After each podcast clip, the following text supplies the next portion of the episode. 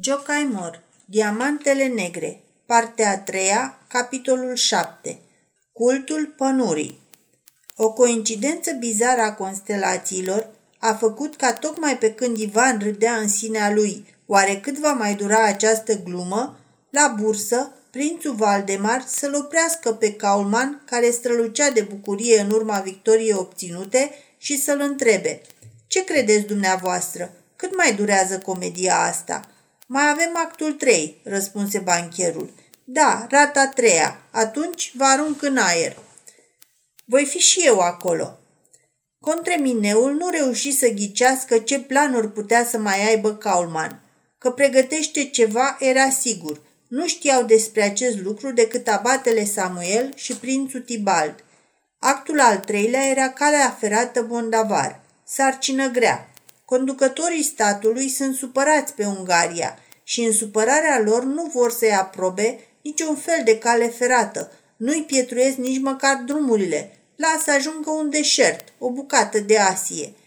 Și oare nu au motive să fie supărați? Ideea lor scumpă despre stat se izbește de încăpățânarea acestui neam cu grumazul tare. Toți cei care se îmbracă cu postavă în Ungaria se ridică împotriva lor. Întreg corpul funcționăresc, clasa de mijloc, intelectualitatea mai degrabă, renunță la slujbe decât să sprijine realizarea himerei omului de stat din Viena. Nu-i nimic. Au angajat un alt grup. Musafir la masă, la masa pusă se găsește întotdeauna.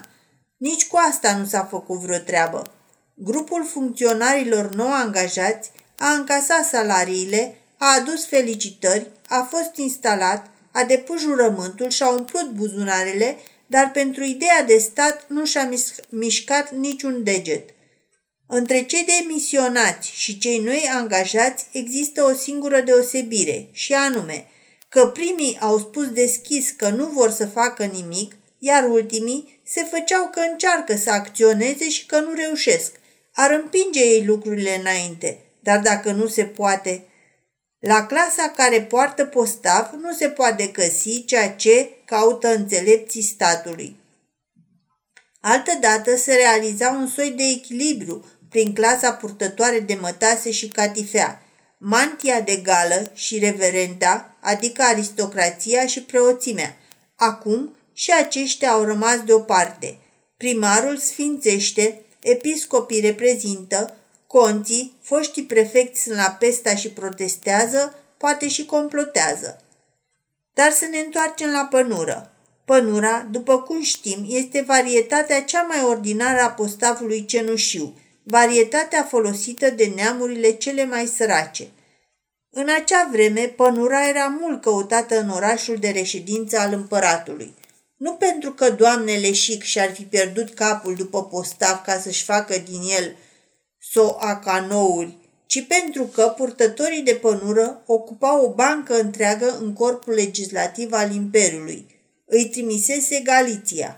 Ei și, aveți ceva împotrivă? Nu suntem noi democrați? Cum adică? O, vă rog, sigur că suntem democrați. N-am nimic împotrivă. Din contră, am vrut să spun că a fost o idee genială să aduci pănura în corpul legislativ – Purtătorii de pănură, fără îndoială, sunt oameni cu sufletul foarte curat și cinstit.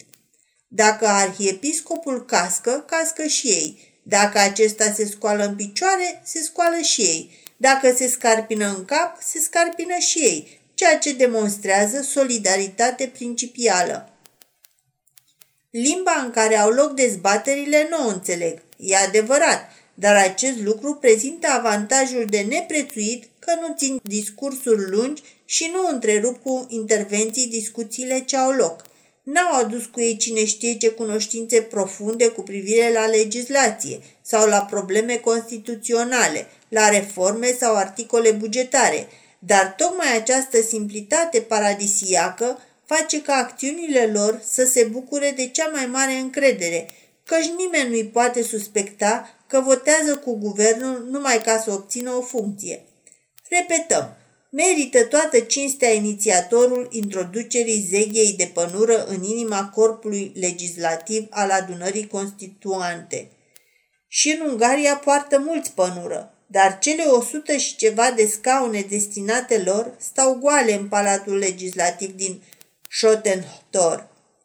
O singură pătură socială mai lipsește, preoțimea, căci acești preoți din Ungaria sunt atât de barbari, atât de necivilizați, încât până și acum preferă să rămână credincioși tradițiile din timpul lui Racoții decât să accepte cuceririle civilizației moderne. Chiar un om atât de neînsemnat ca părintele Mahoc trimite înapoi declarația ministrului pe care trebuie să o citească de pe amvon în fața credincioșilor cu observația că el nu e paznicul satului. Dacă vor să publice ceva, există piață, aprob, tobă. Să bată toba, să anunțe ce vor, dar în biserica lui nu se citesc circulare. Trebuie înfrântă odată și preoțimea asta cu capul mare. A venit timpul faptelor, îi spuse Felix Kaulman abatelui Samuel. A venit timpul faptelui, îi spuse singur abatele Samuel. Primatul a fost la Viena. Primatul n-a obținut audiență. Primatul a căzut în disgrație. Episcopul Transilvaniei a fost eliberat din funcția sa. Sabia a fost ascuțită împotriva clerului din Ungaria și pentru firul de care atârnă sabia lui Damocles se pregătește foarfeca. Calea ferată Bondavar este gradus ad Parnasum. Dacă proiectul reușește, Casa Kaulman va fi în rând cu Pereira și Strausberg și atunci se va putea lansa în folosul curiei papale un împrumut garantat de averile bisericești maghiare, totul dintr-o singură lovitură. Rang în lume, putere în țară, influență în imperiu, succes în afaceri și glorie în împărăția bisericească. Abatele Samuel începu să joace rolul plin de orgoliu. Prima lui sarcină era ca și purtătorii de postav din Ungaria să fie introduși în corpul legislativ și să primească în schimb calea ferată bondavar, iar el să obțină titlul episcopal și un loc în senat. Toate trei îi zăceau în palmă. Personajele cele mai de seamă erau simple piese de șah, pe care trebuia să le miște după placul lui, omul de stat, regele bursei și femeia frumoasă. Într-o sâmbătă, domnul Rone îl vizită pe Ivan și îi comunică pe scurt scopul vizitei. Locuitorii mai multor sate din Valea Bondei doresc să ceară guvernului de la Viena și Reichsratului îmbunătățirea căilor de comunicații din regiunea lor, lucru ce până acum a fost neglijat. Fiind vorba de o problemă care îl interesează și pe Ivan, la fel ca și pe ceilalți, să permită ca și muncitorii săi să participe la mitingul ce se va ține a doua zi. Ivan refuză categoric să-și dea aprobarea. Trăim într-o vreme guvernată de legi excepționale. Acestea interzic adunările politice. Ori mitingul va avea acest aspect. Eu respect interdicția dată de sus. A doua zi, mitingul a avut totuși loc, iar abatele Samuel a ținut o cuvântare înflăcărată în fața adunării. Figura lui însă și era plină de autoritate, iar discursul clar și atrăgător. Subiectul tratat era de pus pur interes public, așa că nu se putea obiecta nimic și ca nu cumva să se poată suspecta nici cât negru sub unghie cuvântul Reichsrat, care se bucura de o popularitate nefastă, nici nu a apărut în discurs. S-a aprobat în unanimitate ca poporul să aleagă o delegație formată din 12 membri care să meargă la Viena și să prezinte cererile masei. Va fi foarte bine așa. Abatele Samuel strigă numele celor 12 candidați, iar cei din jur aprobară strigând, ura! Din mărinimia societății anonime Bondavar, fiecare membru al delegației avea să primească întreținere pe toată durata drumului și în afară de asta un suman, pălărie și cizme, toate noi. Pentru 12 sumane se pot găsi 12 amatori să le îmbrace. Dar nu era chiar atât de ușor, pentru că pănura e neîncrezătoare. Nu-i place să fie bătută pe umăr de domn, iar în ce privește darurile, ea e de părere că acestea se răscumpără cu vârf și îndesat. Dacă propunătorul ar fi fost un surtucar oarecare, ar fi întâmpinat o mare opoziție, dar era un preot, un preot distins. Pe unul ca el poți să-l urmezi. Nu e cazul să-ți fie teamă că va conduce delegația cine știe unde și va fi silită să ia asupra ei nu se știe ce sarcini și să te pomenești cândva că trebuie să-ți părăsești casa și pământul. De ce? Pentru că într-o împrejurare sau alta, 12 oameni s-au dus la Viena și acolo au vândut diavolului sau dracu știu cui drepturile pământești și cerești ale întregului popor. Un preot nu te poate păcăli. Totuși, li s-a atras atenția celor 12 sumane ca acolo, la Viena, să spună că nu știu carte, nu cumva să-și măzgălească numele pe vreun act și mai ales dacă li se va pune întrebarea care cât pământ are, câți flăcăi, să se ferească de a da un răspuns. În delegație a fost ales, bineînțeles, și Savran Peter. De el era o deosebită nevoie la Viena. A doua zi, delegația a pornit la drum sub conducerea domnului Abate. Iar în a treia zi, Ivan fu citat în fața comandantului militar al celui mai apropiat comisariat teritorial. Comandantul i-a adus la cunoștință că s-a primit un denunț împotriva domnului Berend. Denunțul afirma că domnul Berend instigă împotriva Constituției, aduce injurii Reichsratului în fața poporului, îi împiedică mai ales pe muncitorii săi să depună declarații de credință, vorbește de rău pe membrii înaltului guvern și face parte din asociații secrete. Comandantul i-a pus în vedere ca pe viitor să se ferească de asemenea fapte, deoarece, în caz contrar, se vor porni cercetări împotriva lui și rezultatele ar putea fi triste. De data asta, pentru ultima oară, scăpă doar cu un simplu avertisment. Ivan știa bine de unde vine acest denunț.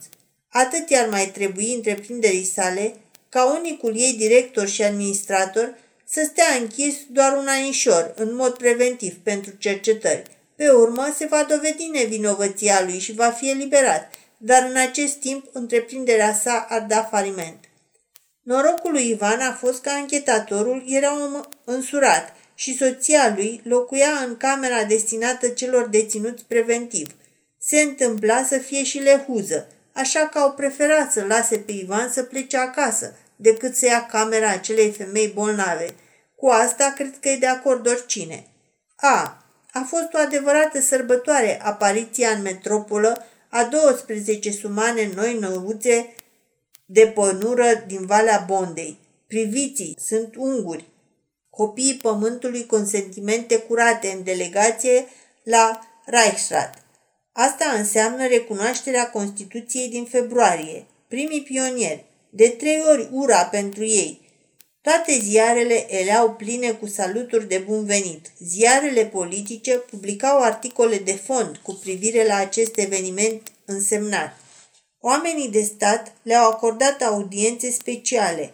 Domnul Abate, în numele delegației, rosti discursii pompoase, împletind fraze de spre impactul, impasul actual în care se zbate țara și din care poporul dorește să iasă, începând să-i recunoască pe binefăcătorii adevărați, să-i deosebească de cei care îi înteamnă la pasivitate. Domnul Abate a stăruit în mod deosebit asupra acestei clar viziune a poporului atunci când s-au înfățișat excelenței sale, care avea cuvântul hotărător. Excelența sa a strâns cu bună voință mâna domnului Abate și l-a asigurat că episcopia X va fi vacantă în curând și se va avea grijă să fie numit acolo prelatul cel mai credincios. Excelența sa a schimbat câteva vorbe amabile cu și cu membrii delegației. De această conversație prietenească erau mulțumite ambele părți, deși una nu înțelegea limba celeilalte – mai mult chiar, când excelența sa află că de la domnul Abate că personalitatea cea mai marcantă dintre delegați este Zavram Peter, îi strânse mâna și își exprimă speranța că la ședința de mâine a Reichsratului îl va vedea la galerie, deocamdată doar la galerie. Peter îi promise că vor fi cu toții acolo. El singur înțelegea ce îi se spunea știa nemțește, ba chiar și franțuzește. Se lipise câte ceva de el prevremea când fusese matroz. Dar domnul ministru n-a dat niciun răspuns cu privire la aprobarea căii fereate Bondavar. Ori aceasta era problema principală. După audiențele la mărimile politice, urmară ovațiile populare. Redactorii a trei reviste ilustrate au rugat delegația să se lase fotografiată pentru publicațiile lor, în acele noi și pitorești sumane. Fotografia lor interesantă, în grup, a apărut în cel mai scurt timp în vitrinele tuturor magazinelor cu obiecte de artă și a atras o mulțime de gură cască. La ședința de a doua zi a raistratului, li s-a rezervat toată banca întâi de la galerie și scumpii oaspeți au luat loc pe rând, s-au rezemat cu coatele de balustradă, lăsând să le atârne pălăriile ca niște ciuperci. Ca să le facă plăcere, excelența sa a rostit o cuvântare de o oră și jumătate și reprezentanții cehi au numărat că în acest timp s-a uitat de 52 de ori în sus spre balcon ca să vadă ce impresie face. Unul a adormit și a scăpat pălăria. În schimb, pălăria l-a trezit pe altul care dormea în băncile deputaților. Această întâmplare a fost prezentată ca un calambur trei zile la rând, de toată presa din Imperiu, până când a ajuns prada presei satirice – Li s-au atribuit fel de fel de vorbe de duh pe care ei nu le rostiseră niciodată. Au stat însă până la sfârșitul ședinței, oameni cum se cade.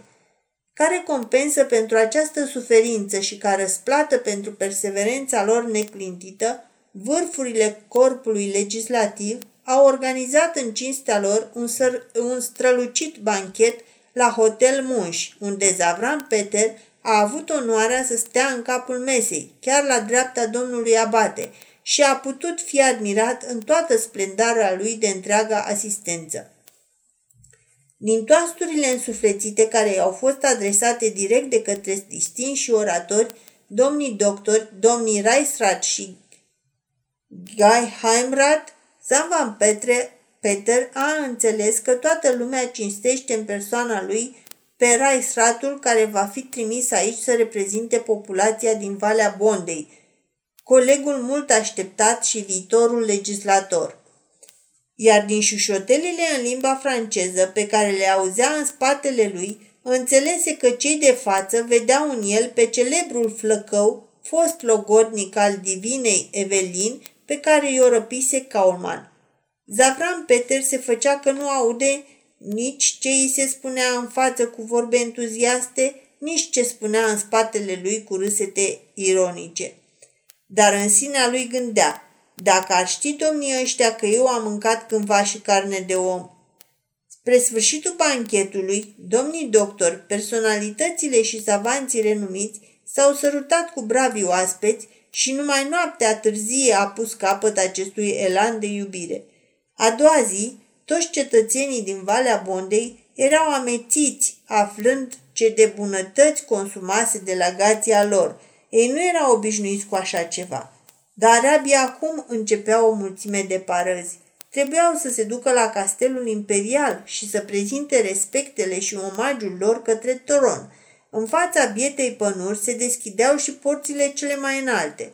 A doua zi trecură în revistă o grandioasă paradă, paradă militară, ce de tunuri, câtă cavalerie, ce pădure înfricoșătoare de baionete. Tot în acea zi de duminică au vizitat la rând bisericile. Dar ce fel de biserici? Nici n-ai curajul să rostești în ele modestele rugăciuni țărănești pe care le-ai învățat acasă. Sunt și acolo cântece și orgă. Dar aici Dumnezeu e într-adevăr bogat. Ce rușine pentru bietul țăran că Dumnezeul din satul lui e atât de sărac. După masă a avut loc o serbare populară. Hei, acolo au avut ce să vadă. Animale minunate, dansatori pe frânghie, scamatori, atleți, baloane care se ridicau în aer, apoi bere cât poftești, de plătit, plătește domnul abate. Și tot nu se terminase. Trebuiau vizitate toate locurile renumite ale orașului imperial, galeriile de artă, colecțiile de rarități, arsenalul, turnătoria de tunuri, tezaurele și comorile ca să-și dea seama pănura ce măreție, ce putere, glorie și bogăție dau mâna cu el, cu sărăcia, deșertăciunea, ignoranța, neputința și smerenia lui. Dar pănura nu mai dorea altceva decât să se vadă acasă, să se întindă bine la masa lui, pe care să aburească un castron cu cartofi fierți. În ultima seară au fost duși la teatru, nu la Burg Theater, ci la acela numit Troiman. Acolo s-a reprezentat, s-a reprezentat o piesă anume pentru ei, la care se putea râde mult și se putea căsca gura și mai mult. Piesa era toată numai cântec, dans și surpriză, dar surpriza cea mai mare era că în rolul titular juca frumoasa Evelin, doamna Kaulman. Oare o va recunoaște Zavran Petty? Evelin nu putuse fi angajată direct la operă, pentru că acolo era în plină desfășurare stagiunea italiană, dar îi se promisese că va fi angajată întată după asta, cu condiția ca până atunci să joace pe câteva scene de mâna a doua pentru a-și lichida tracul. Așa ajunsese să-și dea concursul la spectacolele teatrului Troiman. Farmecele ei naturale au fascinat publicul și încă de pe atunci spunea că e excepțională, iar tinerii de bani gata erau nebuni după ea.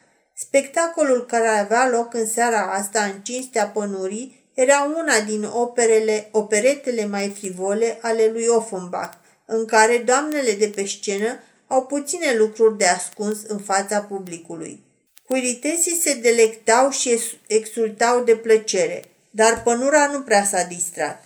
Nu le-a fost pe plac nici cârțitul de vioară și din fluier, nici baletul și nimfele cu îmbrăcăminte ușoare, gesturi cochete și zâmbete seducătoare, nici salturile îndrăznețe și fustele scurte. E adevărat că și fetele omului sărac își ridică poalele când lucrează, când spală la brâu, dar ele muncesc. Cine se uită într-acolo? Cine se gândește la ele? Nu e un dicton al cavalerilor, ci al oamenilor însumane, cel care spune Honi soi kim mal i pans. Pănurii se păru că ar trebui să-i fie lui rușine în locul actrițelor și al spectatorilor, dar când a apărut și Evelin, era o zână, o zeiță din mitologie, îmbrăcată în nori, niște nori auriți de razele soarelui și prin crăpăturile norilor se vedea, ei da, se vedea cerul.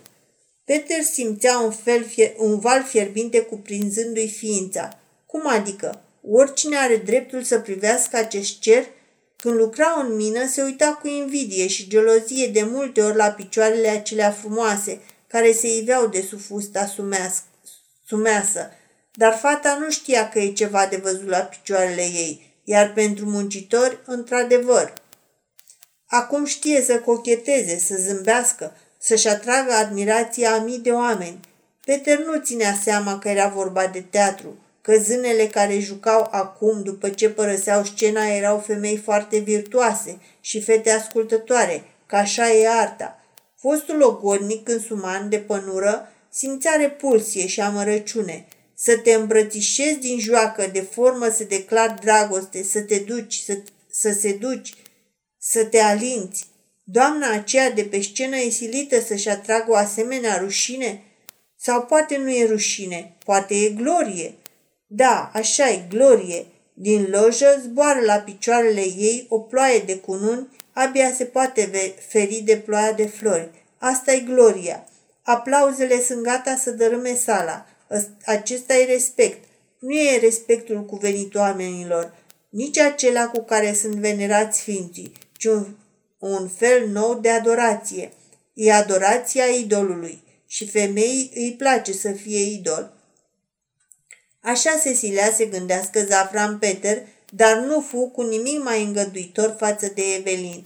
Îl mângâia doar gândul că dintre toți tovareșii săi, niciunul nu recunoscuse în ființa seducătoare de pe scenă pe fata care căra cândva cărbun cu roaba. Peter duse cu el acasă de la teatru numai amărăciune și scârbă.